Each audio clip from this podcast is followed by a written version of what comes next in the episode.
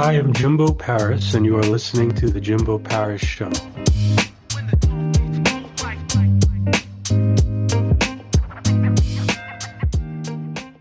Hello, this is Jimbo Paris here, and today we have Kathy McDaniel, and she's a very interesting woman. Very interesting about her, she's actually a woman that supposedly saw heaven.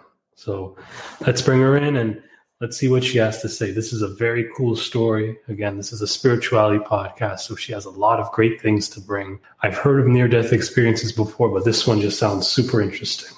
Let's talk to her. Hello, how are you doing today? I'm doing fine, Jimbo. And you? Good, good. Good. So, can you please begin by giving me sort of a brief summary about yourself, who you are, what you're about, and sort of what your message is? Well, by the time I was 30, I had gotten married, had three children, one who died. Oh, I'm so sorry. Yeah, we've got to let go. That's very tough. It No. was. It was tough. It was the first time God ever said no to me, and it was a tough one. But after that, I, I got a divorce and found myself as a single mom with two kids. So I got a job as a bookkeeper and a property manager for a small company that had about 100 rental units. So that was how I learned a trade. I worked there about uh, seven years, and then I started my own property management company during a night, the 1989 earthquake, where I lived in uh, Central California. Our town was hit pretty hard, and the whole downtown was destroyed. And they put all the business owners in pavilions on on parking lots, and I managed all that too. That was a lot of work. I worked in property management for uh, 20 years. And when I turned 50, I sold my business. I decided I needed some peace and quiet after all those landlords and tenants. And my kids were in college, so why not? I moved to a great seaside community in Northern California and just loved it, just blissed out for about two years.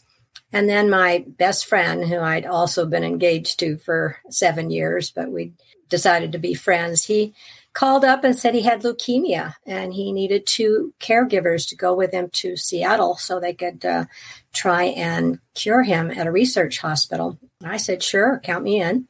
So I went up there and we were told it would take about two or three months. But after eight months of him getting better and worse and no sleeping and trauma, and he died. And he wasn't just a week before his 53rd birthday. So I was a physical and emotional wreck. I didn't know quite what to do with myself and picked up a flu that was going around, which turned into pneumonia, which turned into ARDS, which is acute respiratory distress syndrome, which is also called lung failure. They got me to the hospital. They put me on a ventilator and into a drug induced coma. Uh, the doctor said, "Don't worry, you won't remember a thing. We give you this white amnesia. You'll just just go to sleep, and then when you're better, hopefully, you'll wake up." Well, that's not what happened. I woke up, but I was in a completely dark place. And after that, it kind of morphed into this very strange land, landscape. And I soon figured that I was in a dangerous place. I did not feel dead through this whole time. I just felt like it was me and I was still alive. I was just in this dangerous place, which was hell. That tragic tragedy story, that, that whole thing's in the book in great detail, but I did get to go to heaven for just a blast, love and light and the whole bit. There was my friend who had passed away the month before, and he told me I had too much left to do and that I had to go back. And I said, no. and I, I got dumped unceremoniously back into my poor ravaged body. And 20 years later, I finally got the courage and the resources to write my memoir. And uh, it includes my hell and heaven story, of course. And uh, now I spend most of my time on podcasts and radio shows, uh, spreading my message, which is what I was sent back to do because once I get it all done, I get to go back home. That's an excellent story. You're definitely a very strong person. And how do you think you cultivated that disposition? And after going through all this, what were the steps to healing and becoming the person you are now? Please let me know. It it took a good ten years before I found any other people that had had my experience. And they were in Seattle, which was amazing. It's called IANDS. It's the International Association of Near Death Studies, and it's full of dead people just like me, and it was just great. So they accepted me, and the only thing that I found that was disturbing was that most of them just had, you know, the angels and the gardens and the flowers and the music, and and I didn't. So I it took me a long time to find those few people that have written books about hell until I could really kind of figure out what that meant, why I went.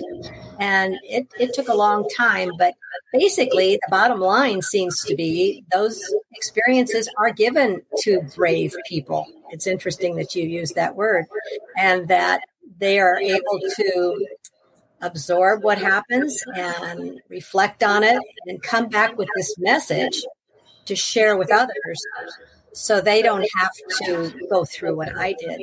So I, I, I really think that IANDS being with those people um, opened me up to a whole lot of new understanding about the afterworld.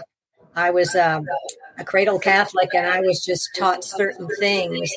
I was taught that I would go to hell uh, if I was really bad, and I was taught that I would go to purgatory, which is like hell if I did anything bad that needed to be cleansed before I went to heaven.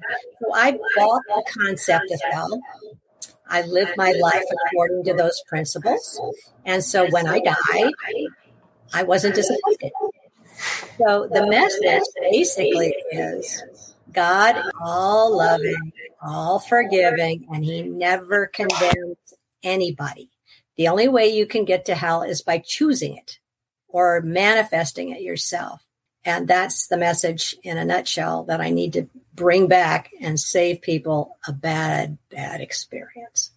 And how did you know you needed to bring this message? Do you think before all this happened that you had a purpose in order to spread a message? Because spreading a message is a very hard but powerful thing to do. How did you cultivate that ability to spread that message through your brand? Sort of explain that. I didn't have a choice. What happens is when you get back, it's very, very common for people to hear their what most people think of is is your guardian angel, your conscience, you know, that little voice that kind of kind of leads you. Uh, when you get back, that is a loud voice, and that voice guides you even when you really don't want to do it. It's insistent and it's gentle and and kind and loving, and you know it's a good voice it's just that I didn't feel like I was the type of person that could go out and spread messages. I've always been a person who hated public speaking and never liked the spotlight on myself. How was I going to do this? Well, gently, I was taught by going to these IANDS meetings and having finally the guts to tell the story in front of all these people. And then to get the reaction of, thank God you told us that you know? And then this thing about the book just kept coming into my mind coming into my mind. And i've always been a writer of stories and and that sort of thing. So i just started playing with it. And then at my last conference for the IANDS conference it was two years ago i guess some lady that was publishing books she had a little table. She just came up and said you need to write that book and I said, I don't have a publisher. She says, here's my card. So she pushed me along the way, uh, telling me that I had to write the story. And then when the story just about hell and heaven was there, she says, no, no, no, you need a lot more words. So then I was forced to go back to the typewriter, the computer. And, and then it was like I was being downloaded with all this information about it was from my family, my deceased family members. They, they, they started putting this story together, uh, going back generations about how we became religious and spiritual and problems with alcoholism and abuse and all this got passed down through the generations into mine and i am who i am because of them and so the it, it, the memoir turned into the story of my life which a lot of people have resonated with most people don't say the bad things that happen in their households. It, it's, it's shh, we don't talk about that behind closed doors. But for me to share what happened, so many people have come forward and said, "Oh, thank God I'm not the only one." Like now, I, have been divorced three times. One lady just says, All I needed to hear was you say you had been divorced three times and still got into heaven. She says, It's changed my life. So it's, it's the little things, the human things that attract people to this message, I think. So, who do you think were some specific people that motivated you along the way? My dad, he was in World War II as a fighter pilot. He was about 20. He was the bravest guy I ever knew. And he was uh, shot down over the Philippines in his plane. Uh, he had been an atheist and uh, he thought he knew everything. And so after his plane was starting to catch flames, he, he had to land on the beach. And when he hit the sand, it dug the, the wheels dug in and his plane somersaulted three times over the, the sand and landed upside down on him.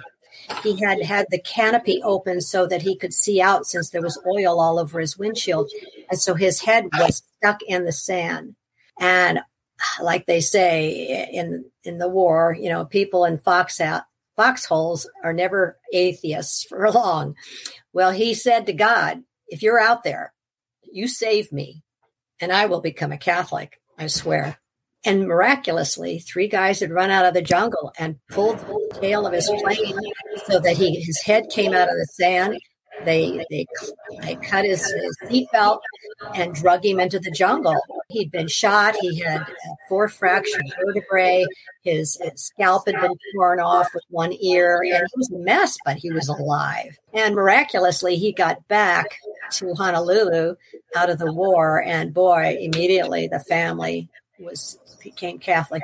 He was very staunch Catholic. He he died of COVID in, in January. Oh, so sorry. Yeah, well, you know, once you are on the other side and you see how wonderful it is, it loses. Not only are you not afraid of death anymore, but that's home, and you really get this homesickness. So, Dad and I have had plenty of talks over the years about heaven and what he could expect, and he loved to fly, you know, and he he stayed a pilot all through his thirty years in the Navy. So uh, about the second to the last time I saw him, I says, "Okay, Dad, what are you going to do when you get to heaven?"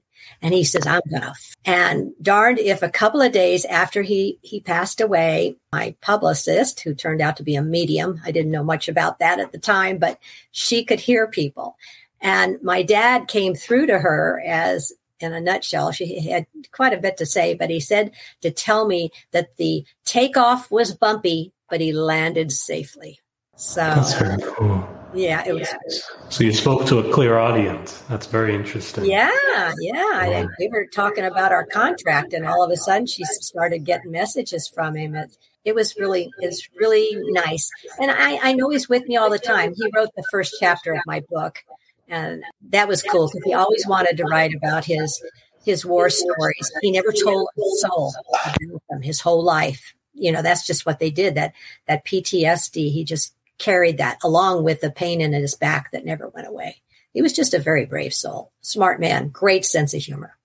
So I could see sort of where you got sort of your disposition from. You got a lot from your father. Yeah. Exactly. Uh, that's very great. And when you were moving forward with this, what were some of the skills you learned along the way? The skills. I think what I learned from being in heaven and being around people who have been there is that I now see life very differently. I I don't feel like a victim anymore. I used to blame God for things that happened to me that I didn't like, and I would pray fervently uh, to take things away from me. All that's changed from what I've learned from my friends who have been over there and stayed longer than I did is that we actually choose our lives. We all start off in heaven as one with God, and our souls are just little pieces of God, and we choose to come down to earth to learn things, to learn courage, to learn empathy, to learn things, and and to see what it's like to be uh, in a human body with with all this distractions and stuff. So we also choose our soulmates to come with and they they switch if you want to come down to earth several times reincarnation's a real thing you can do that but i chose to come down and so when things happen to me now, I don't blame anybody but myself. I just say, wow, I wonder what the lesson is. What was I thinking?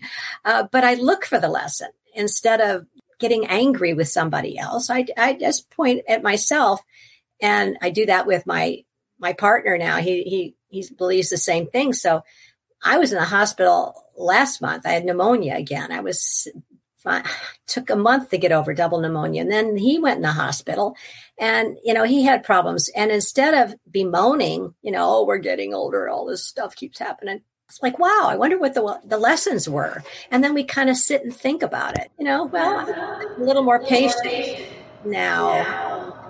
The funny thing is, when I was in the hospital, they were doing x rays of my lungs, which are kind of trashed from all the uh, scar tissue after I had the ARDS.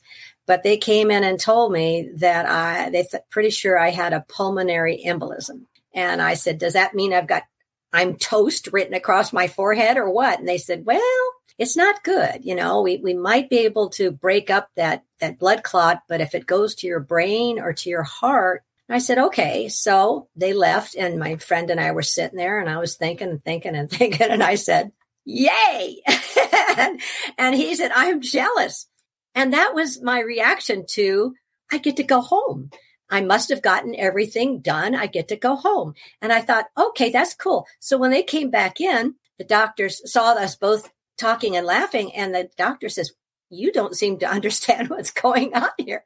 And I says, Oh yeah, I do. You don't understand what's going on here. And he says, Well, I thought I was going to give you good news. And I says, Well, what is it? And he says, You have double pneumonia. And I said, Oh, is that all? And he goes, I don't understand this at all. And I says, Well, fine. Thank you very much. But I was kind of happy, but I guess I'm not through. See how that changes your whole life? Just knowing that, that sort of thing. Oh, it's just so freeing. And again, you know, that's a great thing because, you know, it's all about cultivating just a positive view on life, you know, and when you consider that perspective, how do you think other people could cultivate the same the same headspace that you have without this near experience. Yeah. Yeah, I'm here to tell you you don't have to do that. I would suggest to anybody to get a hold of IANDS, I-A-N-D-S dot org. There are so many wonderful, inspiring stories of people who have been there and are back. And, and uh, I mean, we're talking neurosurgeons and attorneys. These aren't just people like me as a property manager these are people that know science and they and it's it's proven that now that there is an afterlife so when you hear these stories often enough you you kind of start to gel with it it's an osmosis that that gives you hope and and joy and it just automatically changes you so that you don't have to it's like you don't have to go to school to learn to be a brain surgeon. You can just, you know, you just accept this. You know, the, the biggest, the biggest stumbling block I have found has been religion.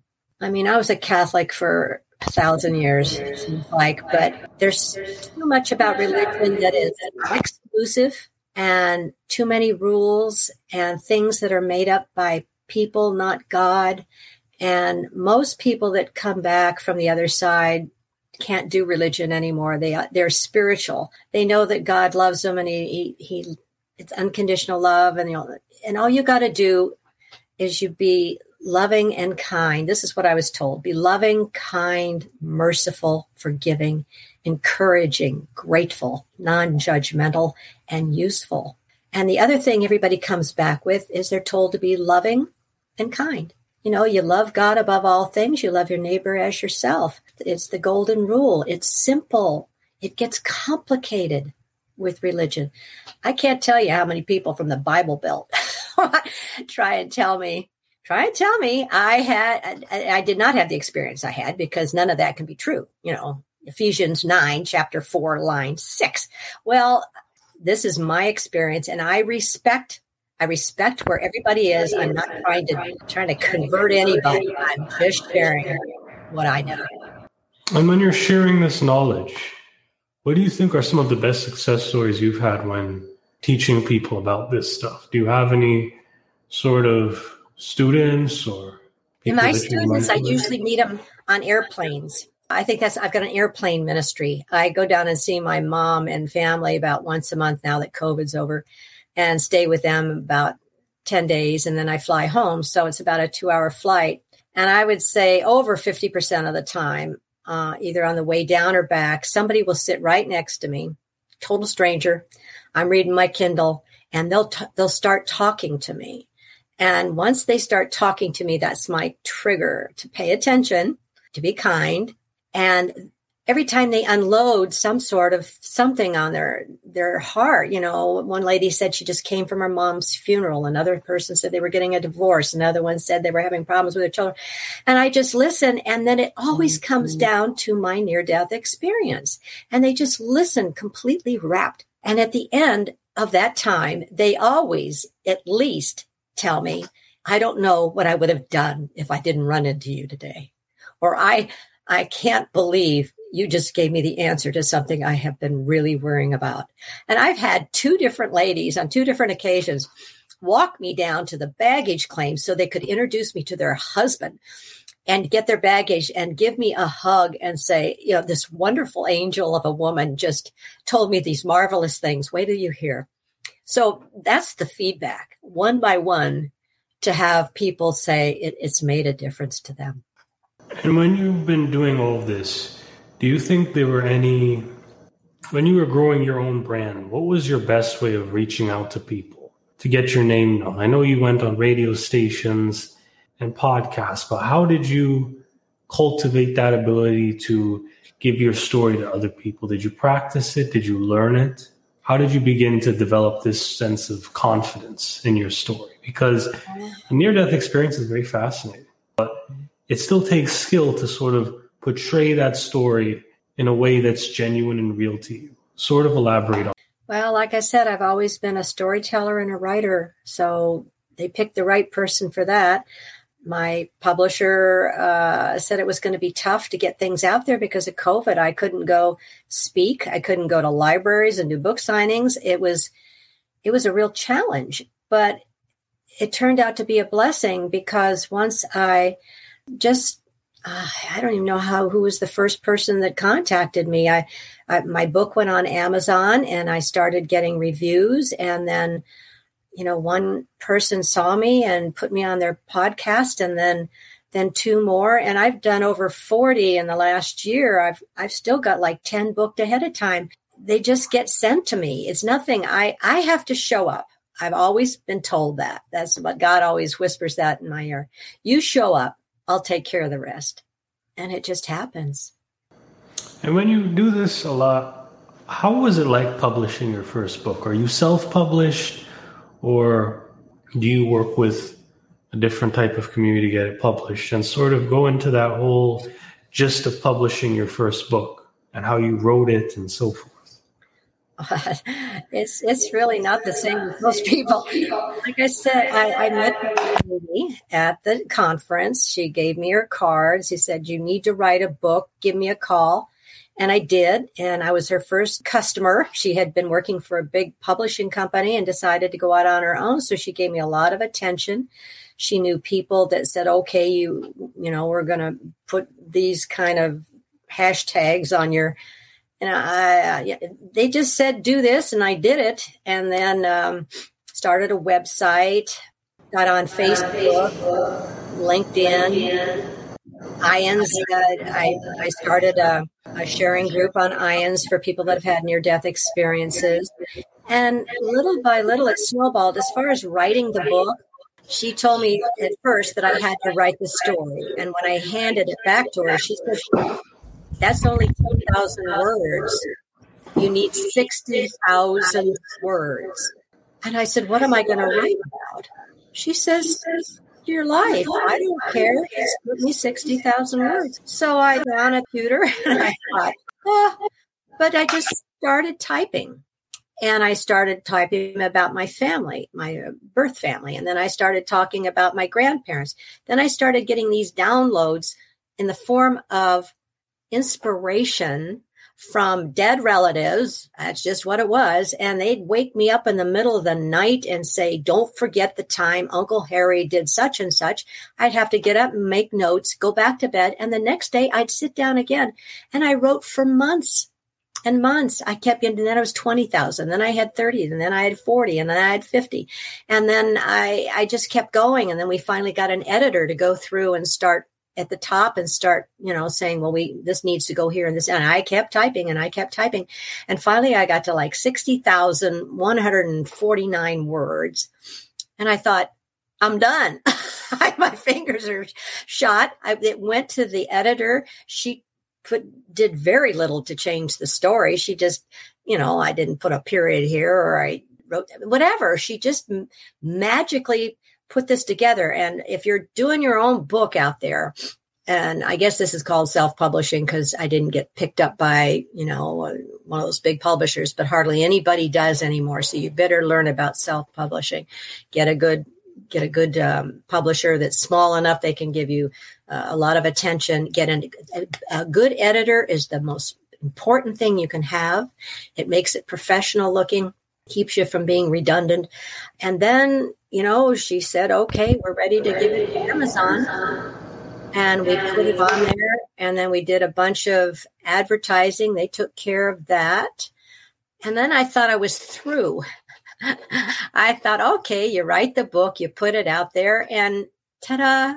Well, no, this is a full time job. I work six hours a day probably on the book the bookkeeping of keeping track of Amazon and Barnes and Noble and all these other people and, and seminars I have to go to and learning about GoDaddy and it's a it's a full time job, um, but that's the price of getting your book promoted. That's just what you have to do. You have to show up and keep learning about things. And yeah. you know, when COVID's over, over, I'm hoping to be able to go to libraries. I'm hoping to go speaking with IANDS, who is just on a panel for the annual uh, conference. So that that put me out there. I do sharing groups. I do. I did a webinar webinar last night for IONS, and that's an international company. So there's a lot of publicity that comes with going up the ladder there by being of service to the organization that you get well known. And because my story is only about, I said something like six to 16% of NDEs are the distressing kind. So people want to hear about that. I mean, every almost everybody that's Catholic is afraid to go to hell. I know I was. And so if I can teach them how not to do that, to not believe in that concept because it's it's not true. We do not have to go to hell and God will not judge us. That is just something people need to know about. And you know what? I'll give you this too. The other day I was speaking of books. I was doing my books and I put a lot of money into publishing this book by myself. And I've gotten very little back in royalties. So I was kind of muttering to God about this all the time I did and all that. And he said, Kathy, near death experiencers are not sent back to earth to become rich and famous. They are sent back to be the new apostles and to be a witness to all they have seen and heard. So that's the bottom line from where I'm coming from. I'm not in this for the money and I don't you know, if you're gonna, if you're going in for it for the money, unless you've got it, you're in it for another reason. I'm, I'm, I'm not. It's just I need to, I need to share my message. how other people get successful, it's hard. All you got to do is walk into a Barnes and Noble. Good Lord, I did that about two weeks ago and look around at all the billions of books in there. There's millions that go out every year, and I don't know how people get to the top of a list. There's a lot of book clubs and a lot of stuff online um, where people they buy each other's books, a lot of them, and you got to do it because you love it. If you're in it just for the money, just like any any other job, if you're just in it for the money, there's not going to be any pleasure in it. The pleasure for me is having somebody read the book and or see me on a podcast and say, "Wow, thank you. I really needed to hear that. It's making a difference." It's not all about me. And why do you think it's important to focus more on the passion and less on the money? I hear a lot of successful people say it, but in some people's eyes, well, in most people's eyes, that doesn't really make too much sense. Can you sort of explain that a bit more? Because it's a true philosophy, but it's a very hard one for a lot to understand as well. Oh, yeah, I know. I had my own business for uh, 11 years, the property management business, and I started with a $100. And then 11 years later, uh, which was a long time ago, I sold it for 90,000. So to me, that was a huge thing. That was something I did without any, I had one year of college. You know, this was, I felt that was wonderful. And it was because I helped a lot of people. But I was so involved with the money. I mean, I I did, I helped people for a living and that's what gave me joy. But I was always worried about the money. Um, that takes the joy away. It's, it's hard. We're all here because we, we chose to do this. So if we, we're choosing to do that, to learn something. And what I learned is, um, there was something more important to me. I had more of a purpose than just making money. For me, it's about giving money back. It's about helping other people along the way up the ladder. That's where the joy comes in. You'll never have enough money. You'll never have enough money to say, that's it. I don't need any more. It's like a hole in the soul. It, it can't get filled up. The only way I can be filled up is with service and, and, and the joy that comes from that. And unless you've tried it, you won't know you might try with something small like uh, say okay 10% of what i make i'm going to give to the homeless. Or i'm going to clean out my closet and take it to the homeless shelter. Doing something like that kind of grounds you. It puts you back in humanity not just at the top of this ladder that's waving back and forth precariously. Because you know what? When you die you're not going to care about that. Believe me when you're on the other side money is is nothing. It what you what you there's no judgment. There's just a life review. But what you will most be asked to show is how did you treat other people? How much did you love? They will never ask to see your tax forms. And in the world we live in today, how does one treat other people with kindness? That's pretty simple, actually, because it's small things, I find. When I got back, and when I was in the hospital, I was in a wheelchair for a long time. And so that became like a thing for me. When I was in the hospital, nobody even looked at me in the wheelchair. They averted their eyes. I was less than human. I was scary to children. I mean, one little girl cried because I, I smiled at her, but I was so thin. I looked like a skeleton and it frightened her. I mean, being invisible is terrible. So for me, when I see someone that that is in a wheelchair, I'll go out of my way to say, Hey, you know, have a nice day or what's happening. And the look on their face is, Oh my God, I'm not invisible. And it's a big deal with homeless people, with, with ill people, people that are marginal to just be kind. All you have to say is hi, morning. And just to see their humanity light back up. It's, that's, you know, Jesus came for the poor people that, uh, and those people chose to be poor for this incarnation so they could learn things and they could be there to teach me to be kind and to be patient and to be giving. And we're all helping each other here. We're learning. It's not all about ourselves. I, I keep going back to that, but it's true. And when we continue to do all this, why is it that some people struggle with this? Struggle taking in your information? Have you ever dealt with people that may have had more obstacles along the way? Because it mustn't have been easy to convince, you know, very stubborn and hard headed people about this either. Like, I understand the majority of people, but what about the people that didn't really believe what you said? How did you deal with that? Well, that's interesting. Um, the first people who didn't believe me were my parents and my family and my doctors. They told me it was uh, the drugs. It was a dream. It'll all go away. And that's what I got from everybody for 10 years. So I had to keep it inside, and that was hard. Now, I don't argue with people. I've all I can do is share my experience. I do like talking to atheists, though. when they try and tell me that there's nothing on the other side and that that, I, that I'm wrong and all that other stuff, and I just I just calmly and kindly say, you have got such a wonderful surprise coming. And just let it go like that because I do. Because if we came down to earth knowing everything, that's cheating. I mean, we would never learn anything if we didn't have challenges. I mean, anybody that reads my book can see I had plenty of challenges. And that's just why we're here. If you don't want to come back a second time to Earth, or maybe this is your third or fourth or fifth trip already. I'm learning all kinds of strange things that uh, I never heard about by hanging out with these people that go to other dimensions and other planets and that stuff. Our little human brains can't begin to fathom the other side reality of the you know, past the universe, all that, that's out there. There's no way for us to get all that in there. So, again, I'm just here to, to, to lay it out, say, here's an alternative to what you've been believing. I think it's important for people who have been like myself in one religion all their life from the time they were, you know, five years old to maybe step back and look at what they believe and what they've been taught as an adult and see what makes sense, what doesn't seem to make sense anymore, and to pick and choose that which is true to you.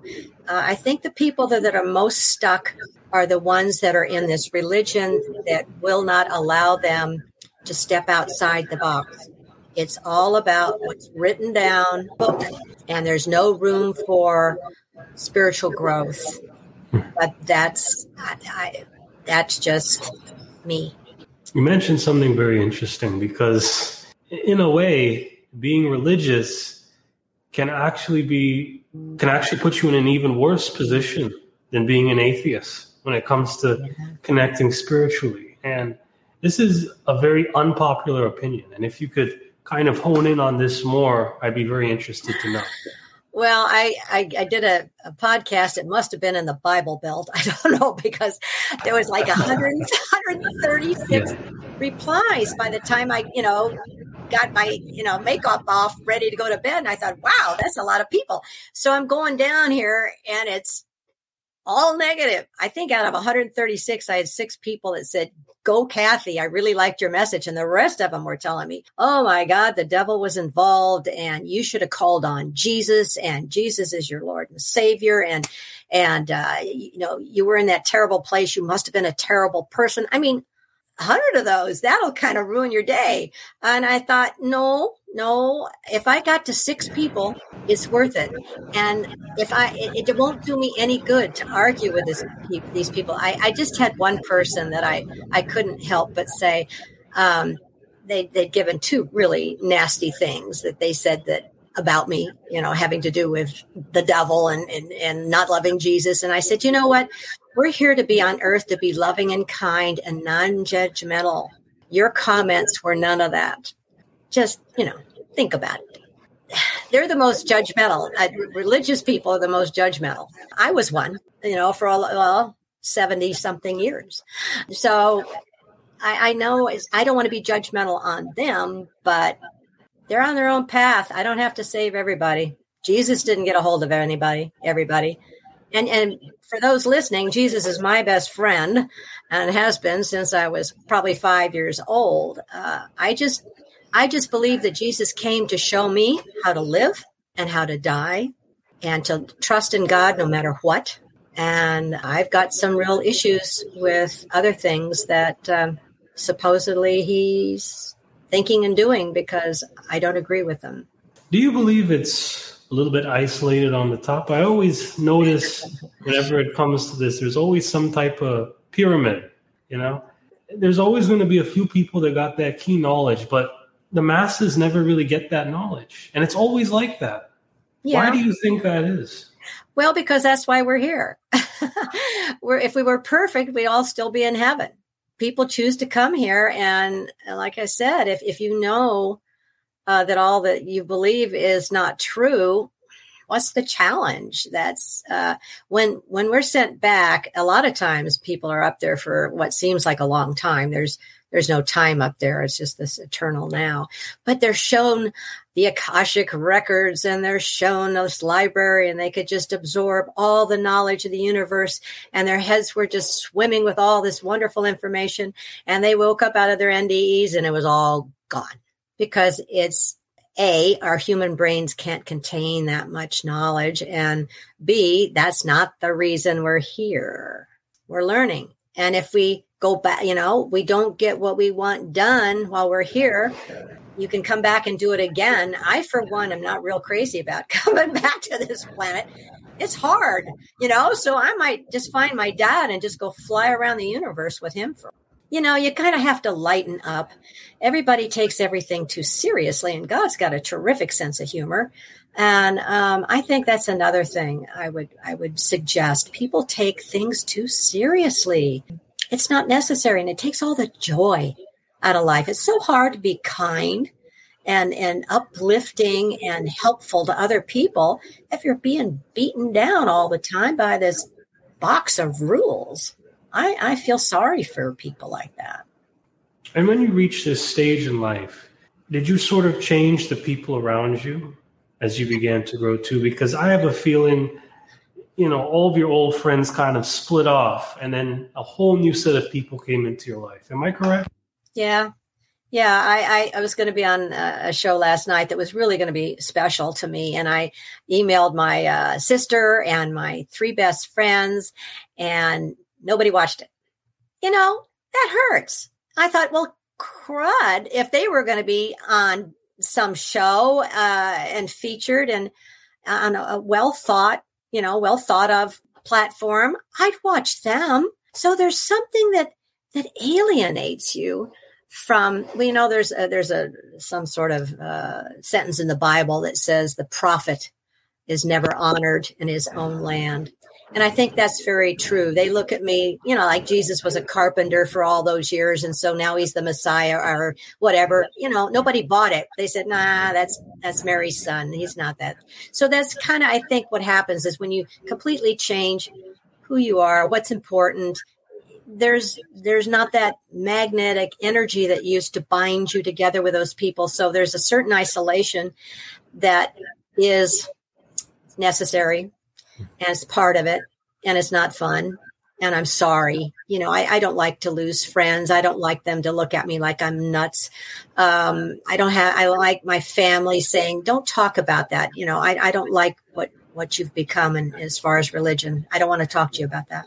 That's hard but there that's why IANDS people are my family now and uh, i'm very lucky to have a partner who had a you know had uh, three heart attacks. So he's he's on the same page. He's very supportive of me. But it, yeah, it's lonely, and it's yeah, not. You know, yeah. It's it's somewhere I don't know. It's hard. Yeah, but you know, yeah, you really have to ask yourself though: Are those people that are giving you those problems really happy about their own lives either? Because again, you know, you have to have pain in order to give pain. You know, if you have kindness within you, that's all you could give to others. So, right. Yeah, you know, just know if someone is giving you problems out there, they're probably feeling those same things. Right. And that's why we have to be kind. We know that. And so that that's going that extra mile to be kind and understanding and non-judgmental and patient. All those things that we know better. It's almost like you're an adult and the rest of them are kids. I don't know. I don't want that to sound demeaning at all, but um, you know once you're you're in god's presence you can't be changed i mean back to the way you were. It's it's impossible. And when you saw all this and when you had this experience how did you feel physically and mentally when you first woke up? Did you feel like a different woman? From the coma you mean? Yes I was scared. I was so scared and I was so angry. I was still afraid that the demons would come and get me and take me back to hell. I didn't know why I'd been kicked out. I was angry at my friend for telling me I had to go back. I couldn't move. I weighed 86 pounds. I couldn't move anything but one finger and blink. And I was told I had too much left to do. I was frustrated.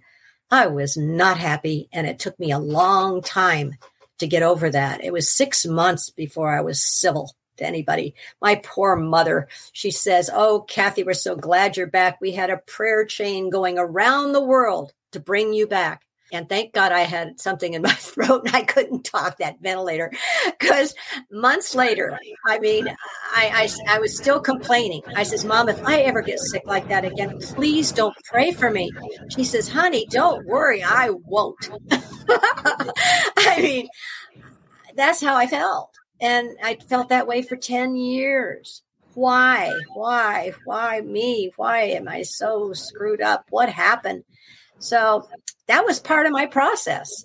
It was not bingo. I've been to heaven and I'm, you know, I've got wings. I no, it was a, it was a very distressing, very distressing for a long time. But now I know why. So I can save people from doing that themselves. Now, that's the greatest gift I can give somebody is to let them know they don't have to go to hell. That was that was self-imposed. It's big. It's big.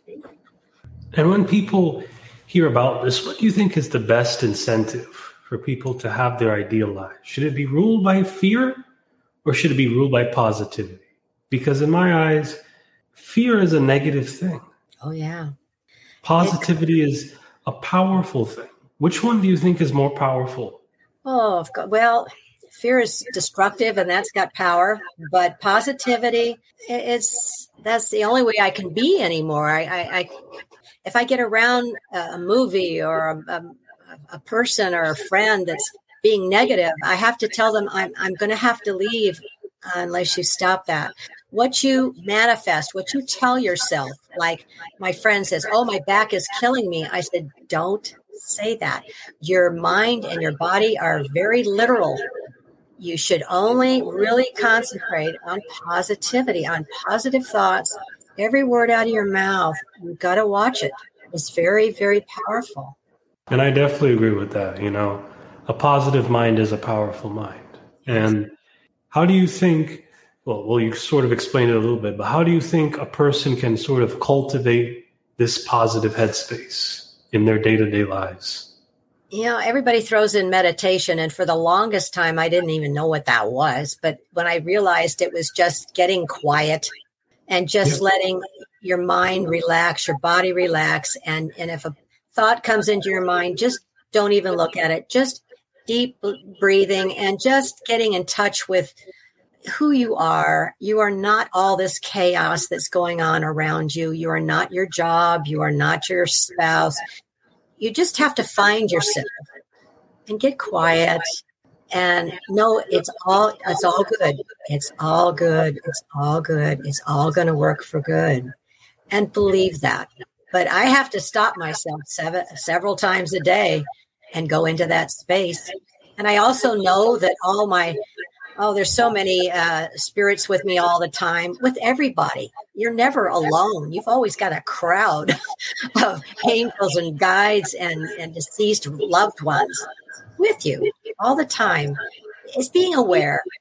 You gotta you gotta get out of that box and go get on some podcasts like yours and open your mind up instead of sitting in that I've got a relative, fear is her middle name. Oh, I can't be around her. You know, everything is is dire and it's dangerous and it's I don't know, I think it was the way she was raised. Two alcoholic parents who were a little on the nutty side. She didn't have a chance. But yeah, we've got to be proactive. How does one be proactive? By saying, okay, I'm tired of being fearful all the time. I'm going to do some reading on it. I'm going to get a therapist. I'm going to go look at a podcast or stop crowding myself with, with murder mysteries and and uh, you know science fiction where people get murdered stop looking at that stuff as if it's normal it's not we really need to get that dark energy out of our lives, out of our minds, out of our spirits. It's very seductive, but so destructive. Mm-hmm. I agree. You know, and maybe instead, you know, watch some motivational people. You know, I look at Mother Teresa, yeah. I look at Gandhi, I look at those types of people regularly now. Mm-hmm. And it changes your headspace. It does.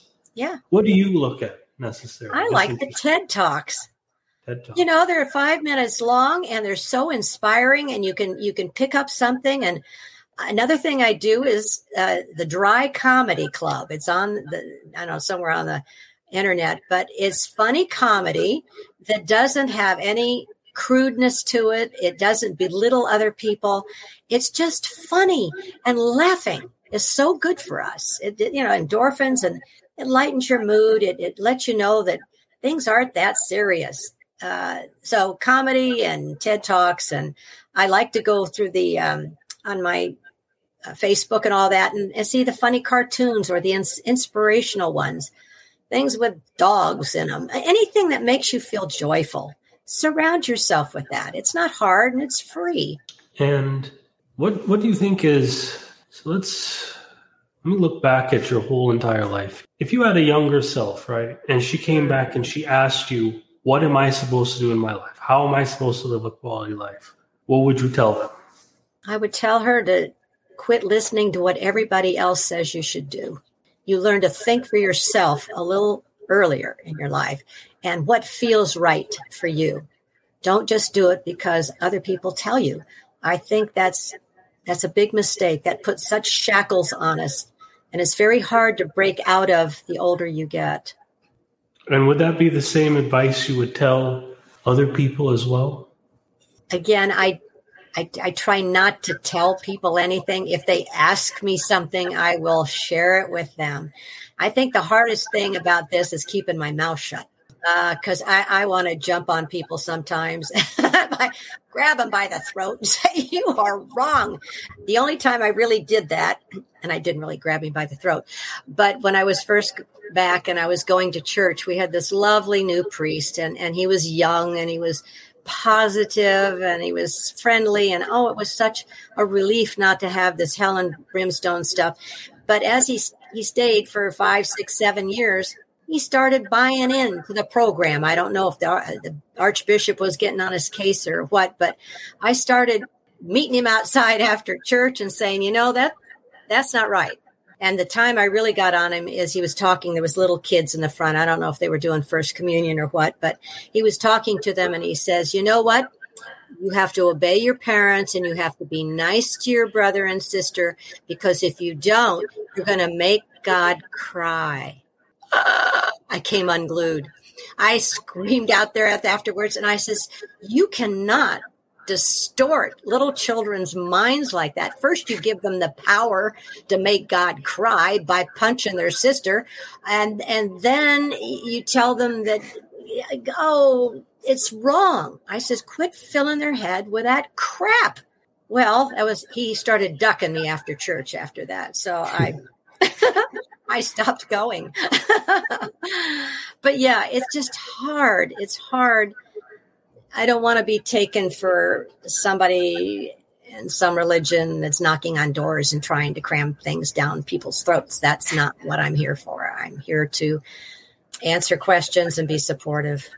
I'm assuming you're not a big fan of the Jehovah Witnesses. um, I know they're dedicated people. I don't knock anybody's religion if it brings them closer to God. That's their path.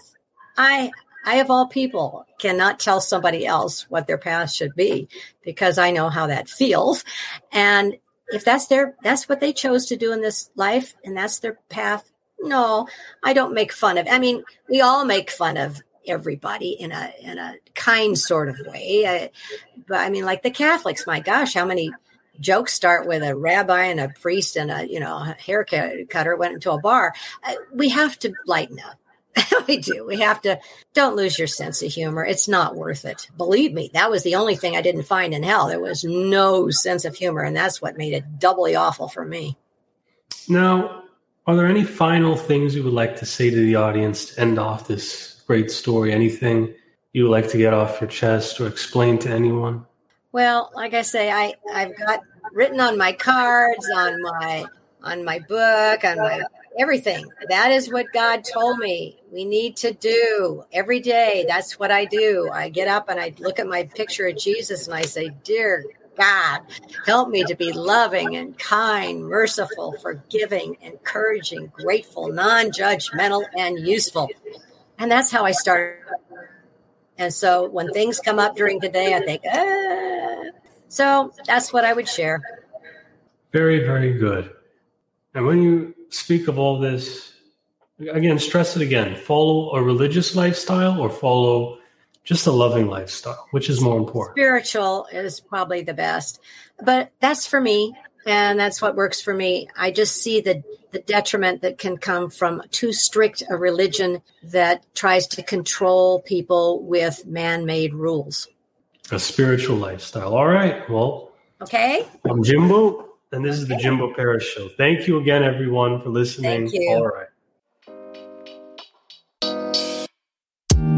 Thank you for listening to the Jimbo Paris Show.